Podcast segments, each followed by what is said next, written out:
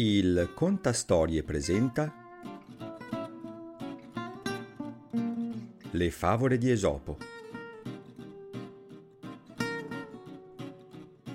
Il leone, il lupo e la volpe.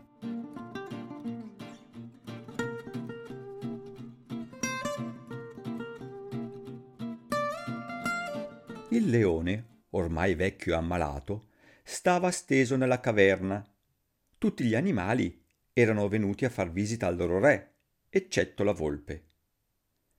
Al lupo parve che quella fosse una buona occasione per accusare la volpe. Non le importa niente di te, ecco perché non è venuta. In quel mentre arrivò la volpe in tempo per sentire le ultime parole del lupo. Il leone, al solo vederla, si avventò su di lei, ma la volpe pronta. Un momento di grazia, tra tutti gli animali qui riuniti, nessuno può averti servito meglio di me. Io ho girato dappertutto, ho chiesto a tutti i medici il rimedio per guarirti e alla fine l'ho trovato.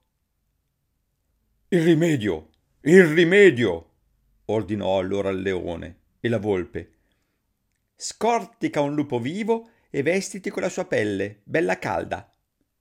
Così il lupo fu ucciso e la volpe ridendo imparerai a parlare male.